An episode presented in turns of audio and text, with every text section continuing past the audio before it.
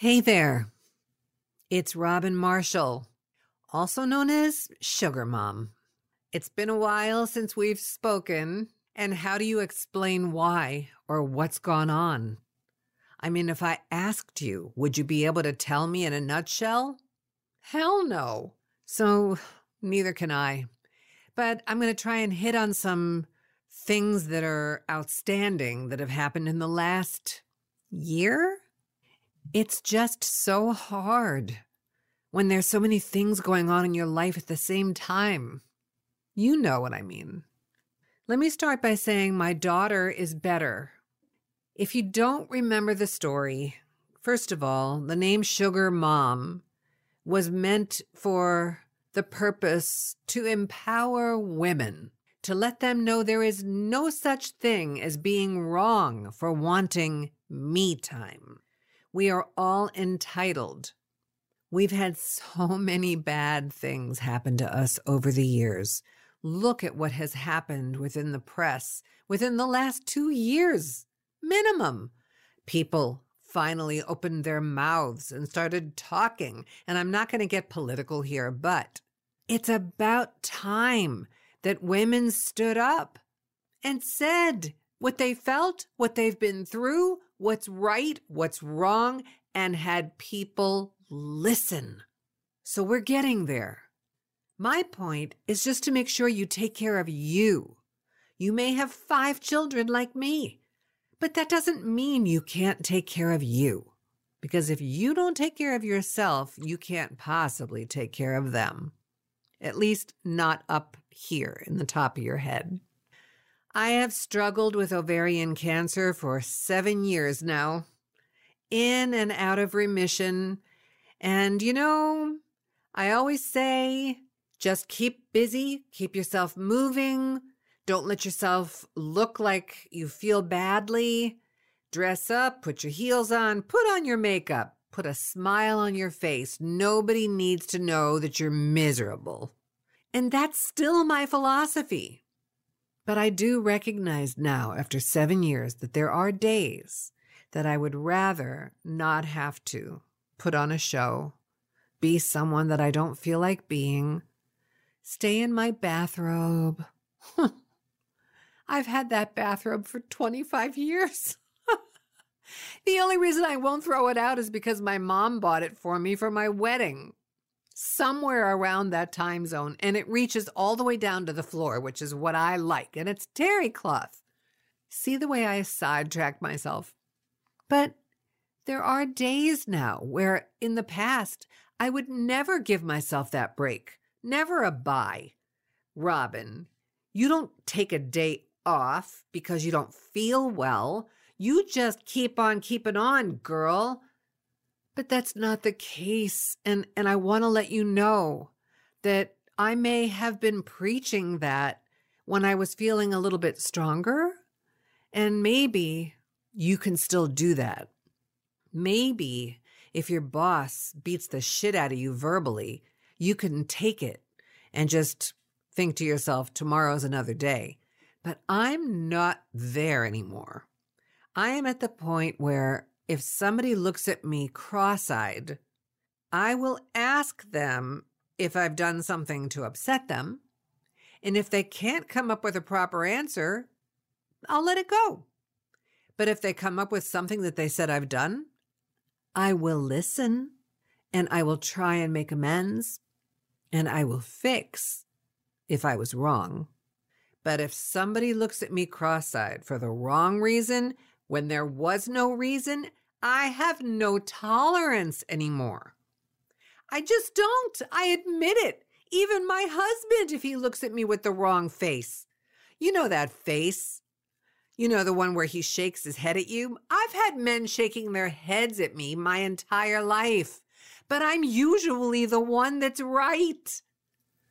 Oh, it's just a monster to bear. When you're a smart woman and you're married to a smart man who's just a little bit more stubborn than you, that can't stand the fact that you could be smarter than him on occasion, it's just ridiculous.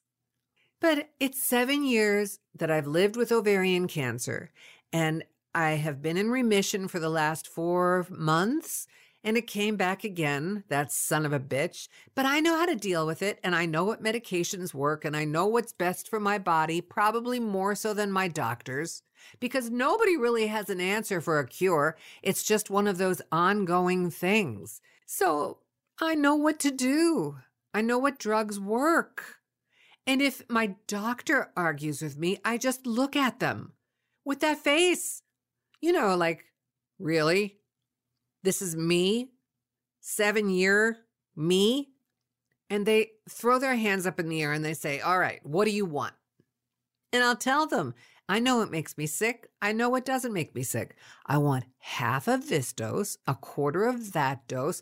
I'll do the IV. I'll take the magnesium. Don't keep me here for four hours because I'll make your lives miserable. Cut the time in half and bring me back in two more days for the other half. And they do it because they know I will make them miserable. And their nurses love me because they know that I know what I'm talking about and I don't have to rely on them to make these major decisions. It's been long enough. Lord have mercy. I just was diagnosed with breast cancer on top of everything. Now, look, I am not sitting here looking for sympathy votes. I'm not looking for pats on the back. Truly, I'm not. I'm just telling you. I just came out of remission and I'm back on chemo, and now they find breast cancer? I mean, come on. When does a woman get a break? So, this is what I'm doing. I am on half doses of the medicine for the ovarian cancer. I'm on some kind of anti hormonal medication for the breast cancer to try and shrink the tumor because I can't have surgery on the breast while I'm on chemo. it's, it's like almost comical. I mean, when the doctor told me yes, I was upset, but I mean, I expected to die three years ago. so every day I have is a blessing and a bonus.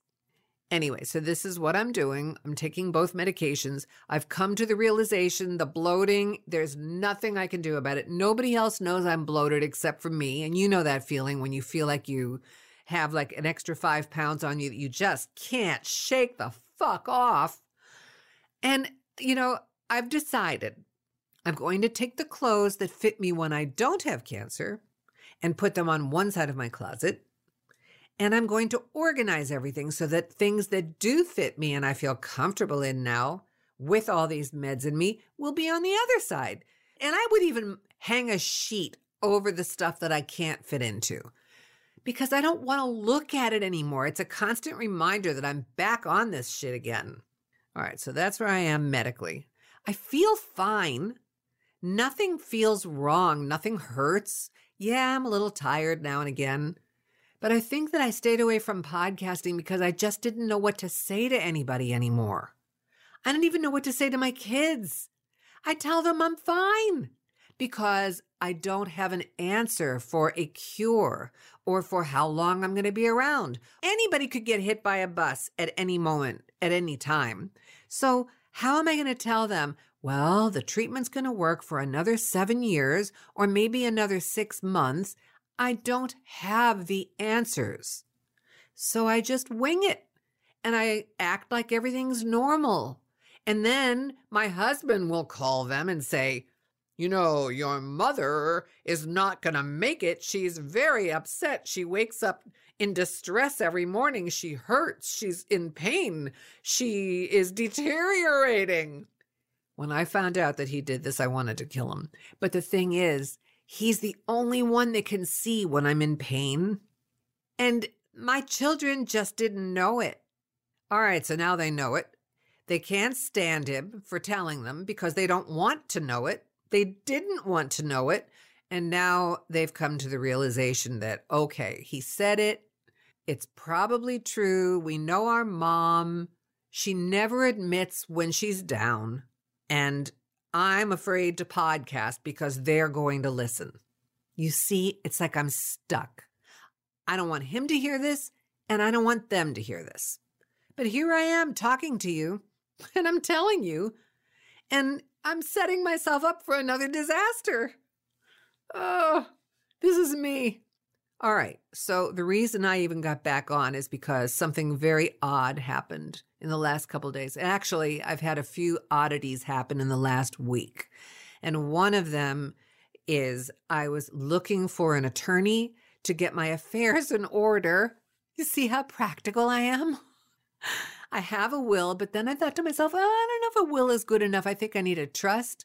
So I started looking around and I realized how expensive attorneys were. And I said, you know what? There's got to be a better way. And I, my husband of all people, who hates to even have this discussion with me, says, well, have you looked at a paralegal? And I said, no, actually, I never thought of that. I found a paralegal via Thumbtack. This is no one I've ever met. It's just some person on the internet through Thumbtack. She answers my question. I'm trying to do this with the house. I'm trying to do this with the estate, blah, blah, blah. And so I go through the whole thing with her. And, you know, we had a quick conversation about it. She said she'd send me an email explaining how to do this because it's not my line of work. My line of work is to talk and just, you know, to entertain people and run businesses. Oh, you don't even know the half of it yet. I haven't gotten there.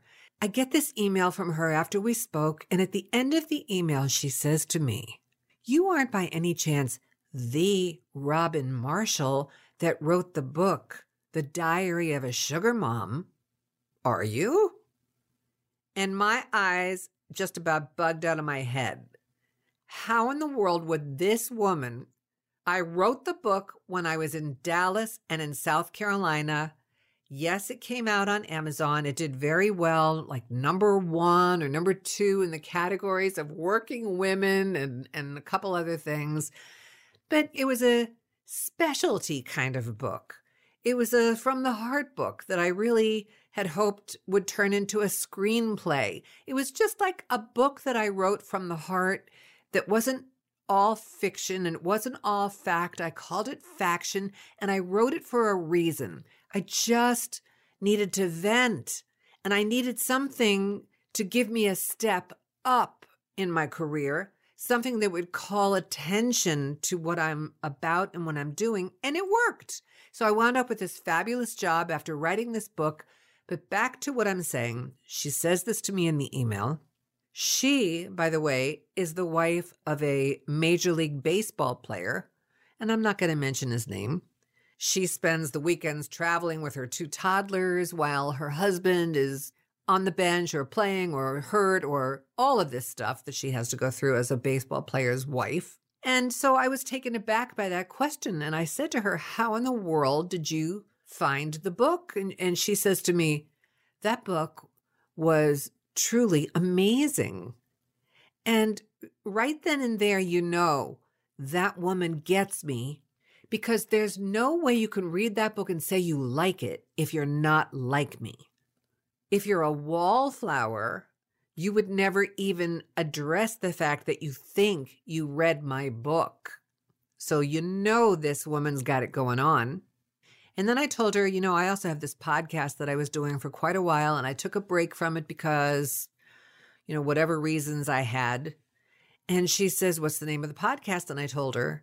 And then I was supposed to have answered these papers that she sent, filled them out, read the instructions. I ran out of time today, so I wrote her today at the end of the day and I said, Tell me where to send the money. I don't want you to think I'm avoiding this. I will fill out the papers. I will read everything. I just can't focus right now because I'm in the middle of a thousand different things. And she said to me, Don't for one second think I don't feel that you are the real deal.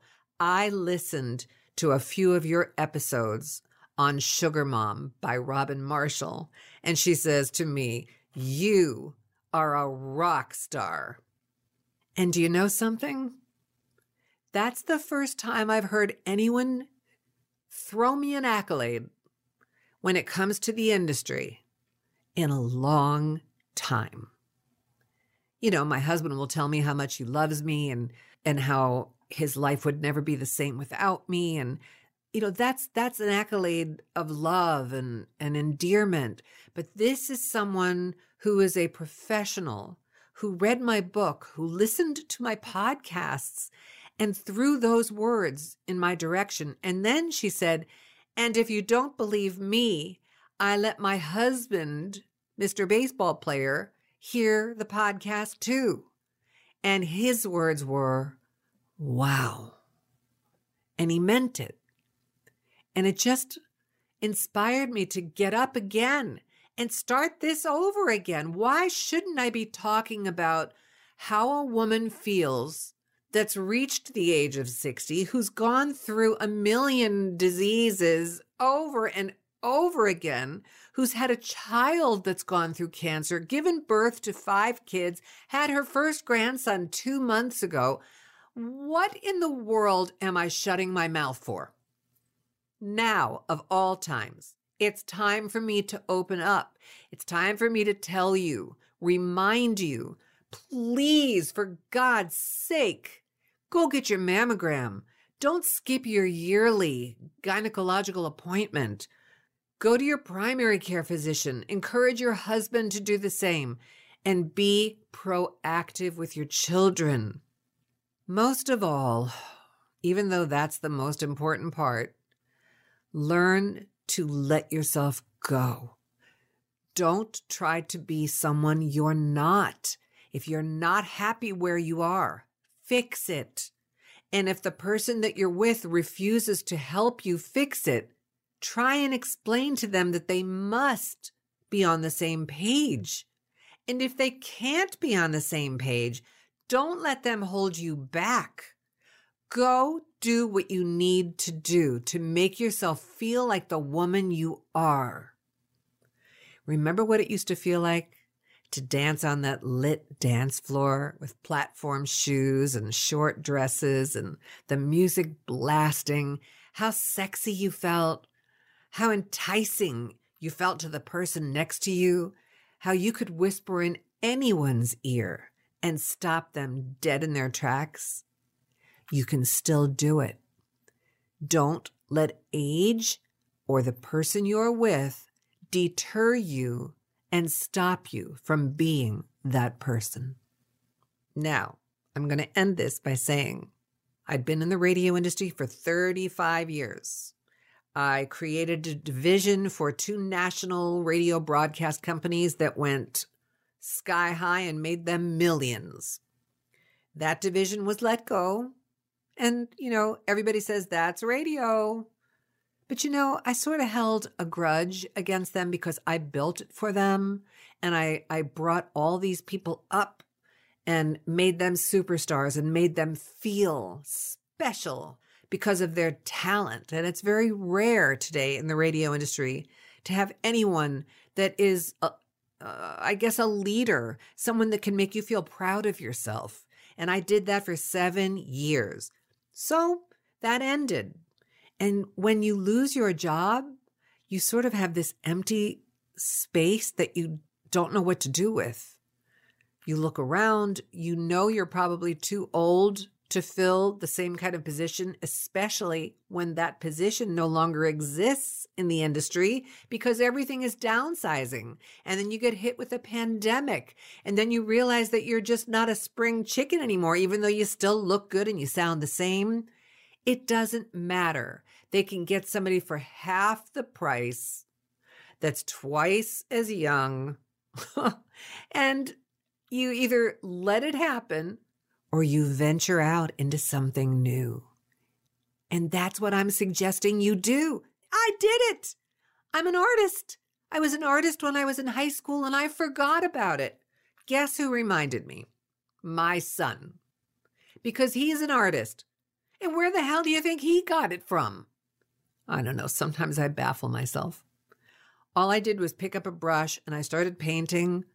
And Lord knows the talent was there. It was just like hiding under the surface. And less than a year later, I'm in two major alliances in Florida, art institutes, and I'm owning a space in a beautifully chic gallery in the Treasure Coast of Florida. I mean, that's freaking amazing for a woman my age who's been sick and is still sick. And I'm encouraging everybody else to try and find their niche too. I'm happiest when I'm doing two things. Sex could be the third thing, but I'm not going there because if my children are listening, I just blew those relationships for at least a month. The two things talking, encouraging, listening, those equal one. And the other is painting. I don't need music. I don't need any background noise at all when I'm painting. And I'm just happy. It makes me happy. And that's what I want for you something that makes you happy, that reminds you of who you were, or keeps you as strong as you are. All right, I've talked myself out. My husband's going to be home any minute. It's like I never have time to be by myself to make these podcasts because he's always here.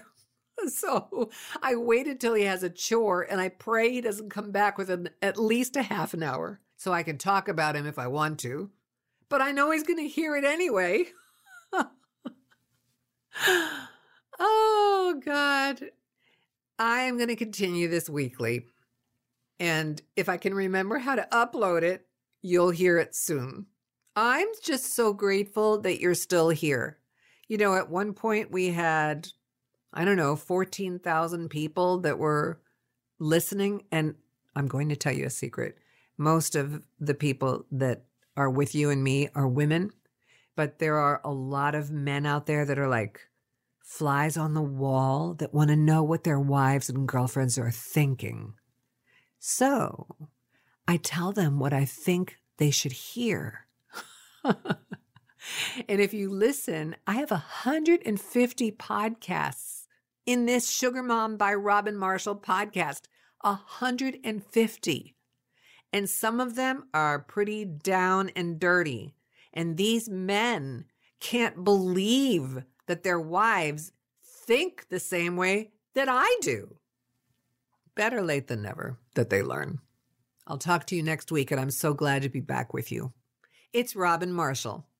And some people call me Sugar Mom.